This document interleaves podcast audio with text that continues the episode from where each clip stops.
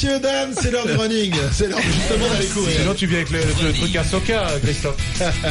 Ah non, ça, il faut demander à Laurent Serra qui Alors, RMC. Running, évidemment, euh, nous accueillons l'ambassadeur RMC Running, ton Altesse Stéphane Diagana. Bonjour Stéphane. Salut. Salut ton Altesse. salut à tous. Avec, Donc, avec un sujet, faut-il que- manger avant Voilà, d'aller qu'est- courir Qu'est-ce qu'on peut manger pendant les Je vais les filets sans de Macron gluten. en récup, mais Ah oui. avant, euh, voilà, on peut, hein, on peut le... c'était la semaine dernière, les filets de Macron séchés. qui- C'était bon, ça. Euh, oui, bah, alors c'est un sujet, euh, aujourd'hui important, oui, effectivement, euh, sur, euh, euh, sur le running, Stéphane, c'est, faut-il finalement avoir des grosses cuisses pour courir? Alors les, grosses cuisses, on va on va regarder euh, plutôt la partie euh, antérieure, donc les quadriceps.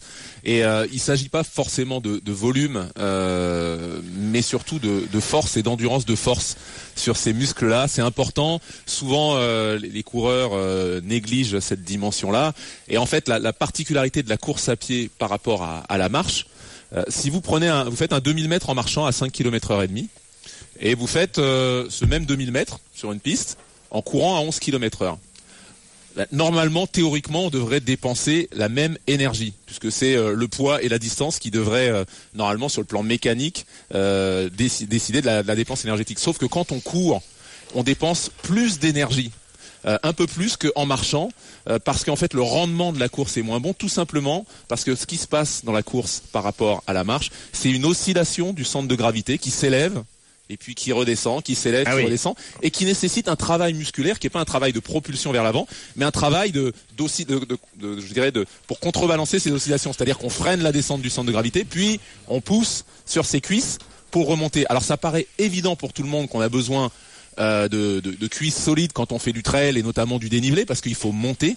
Mais c'est important aussi sur un marathon parce qu'il faut limiter ces oscillations. Si vous réduisez par exemple sur un marathon d'un centimètre cette oscillation, c'est comme si vous diminuez, euh, vous enlevez une ascension de 300 mètres euh, sur la durée du marathon. Un centimètre sur 30 000 foulées, ça fait 300 mètres d'élévation. Et là, je compte même pas euh, le freinage qu'il faut pour euh, ralentir euh, le, le centre de gravité qui descend vers le sol.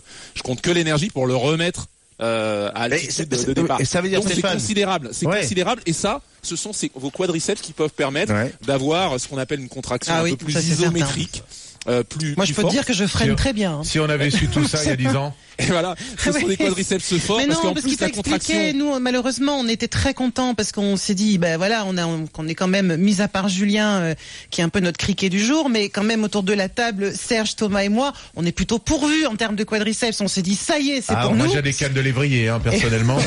Non, mais c'est vrai Oui, pour un rugbyman. Berger allemand. Pour, pour un rugbyman, mais t'as, quand même de la cuisse, t'as quand même de la belle paire, quand même.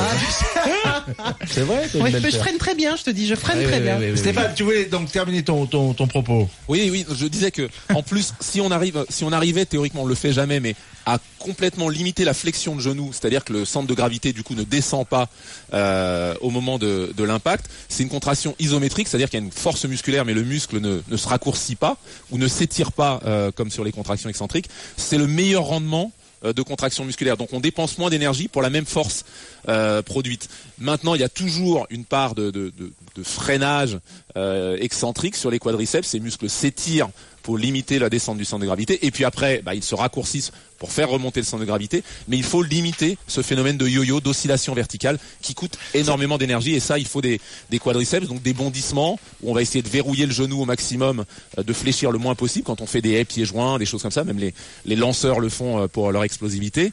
Mais ça peut être utile pour des coureurs aussi. Euh, Donc- la corde à sauter est très utile aussi. Si je, si te traduis pour le, le commun des mortels, l'intérêt de muscler son quadriceps, ce- c'est évi- c'est ce que tu dis, c'est limiter cette oscillation, c'est-à-dire avoir une course beaucoup plus plate finalement. Euh, mais est-ce que le fait de muscler son quadriceps entraîne obligatoirement ça? Non, parce que si tu as une foulée euh, oscillante, si je puis dire ça comme ça, Si tu euh, bondis, l'as quoi. Tu, tu bondis, même mais- avec un gros quadriceps, non? Oui, il peut y avoir une oscillation qui est liée euh, à, à l'impulsion.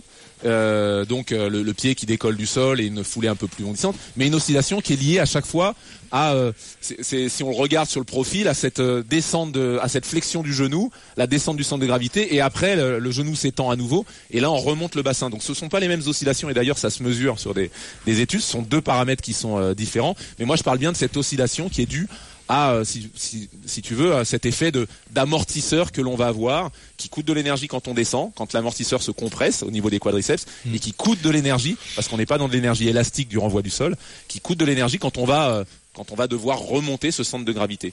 Ju- Julien, il Julien, faut tu avoir des regrettes grosses de cuisses pour jouer au tennis. oscillations, là. Euh, Euh, non, en plus aujourd'hui la tendance c'est les joueurs s'affinent beaucoup plus qu'avant. On voit un Djokovic et c'est pas pour autant qu'il est pas puissant, qu'il se déplace pas bien. Au contraire, c'est l'un des mecs qui se déplace le mieux sur le court. Et euh, il a des, il est dessiné, mais il a pas en volume, il Ouais. a pas des, des grosses Il y a pas c'est tennisman, pas, il y a pas de le volume est important, Ouais, c'est de maintenir la force, de la mesurer Ouais. Et l'endurance de force. Ouais. Et ça, ça, chez les joueurs de tennis, ils- on l'a dans les quadriceps, parce que pour jouer 5-7, euh, faire des sprints, des fentes, des glissades, revenir, se replacer, etc. Euh, Mm. sur l'endurance de force, sur les quadriceps et les ischios. ouais, c'est pas les fessiers et les ischios, c'est pas. Les deux. C'est- Enfin, c'est pas le- complet. le- le segment chaînes postérieur qui aussi, ouais. ouais. Bon, chez les skieurs et chez les, les, les cyclistes sur piste, euh, Ouais, c'est les là, là, il faut, Ah, du- là, il y a du ah, oui, il faut du Là, cardio. oui. hein. Ouais. Ouais.